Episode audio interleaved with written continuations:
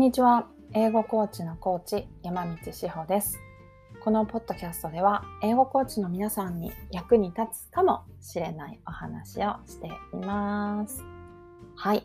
今日はですね、前回があのモニターとか、あとお客様の声の聞き方みたいなところをちょっとお話しさせていただいたんですが、今日はまあ皆さんの理想のお客様にね、あの出会いたいじゃないですか。こういう人と出会いたいなってあの思ってるお客様像ってあると思うんですけど、そこ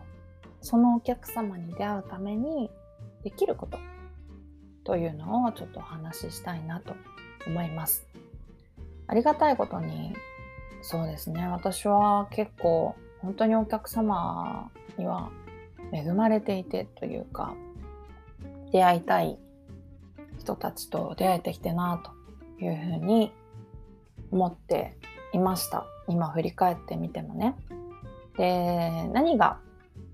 それのために良かったのかなっていうのをちょっと考えていたんですけど、えー、全部出すもう全部出すに尽きるんじゃないかなと思います。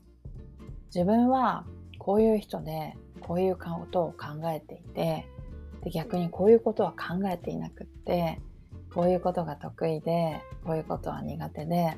で実はこういう人と出会いたいと思ってるんですよみたいなことを出しちゃう。でもちろんそれが私は私はっていうのではなくて、なんだろうな、こういう人の役に立てそうだし、こういう人の役に立ちたいと思ってるんですっていうお客様のね、立場に立ったあの話っていうのはもちろん大前提なんですけど、そうなんで自分というのはこういう人なんですよっていうのはしっかり出していく必要があるんだろうなと思います。でそこが例えばね、今インスタとかも見ると結構かっこよく投稿とかができるじゃないですか。画像とかね、私苦手ですけどキャンバーを使っておしゃれに画像を作ってとかで、それがなんか本人と乖離があるって言ったら変ですけど、なんか実際会ってみたらちょっと違うじゃんみたいな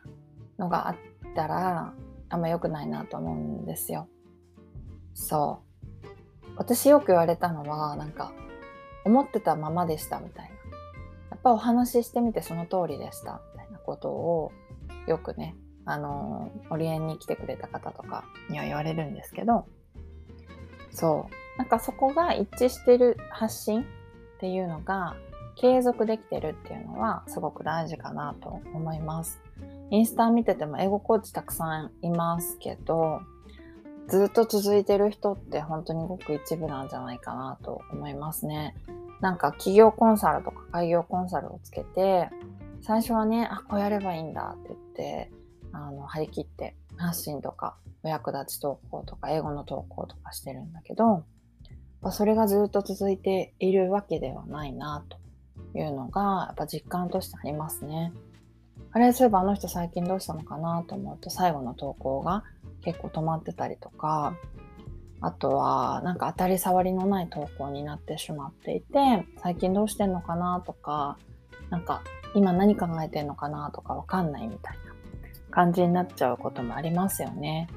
なので、そう、あなたがどういう人なのか、あなたがどういう人と出会いたいと思ってるのかっていうのもあの明確にしていいと思うし、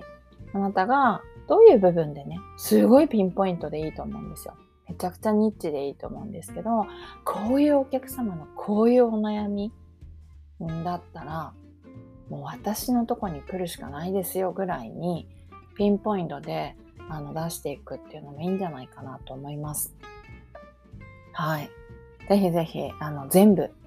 出してください。楽しみにしてるので、私は皆さんのその何を出してくれるのかを、うん、ね、やっていきましょう。理想のお客様に出会っていきましょう。楽しみですよね。その出会いが、どんな出会いがあるのかなってすごく楽しみだなと思います。では、今日も聞いてくださってありがとうございました。ではでは。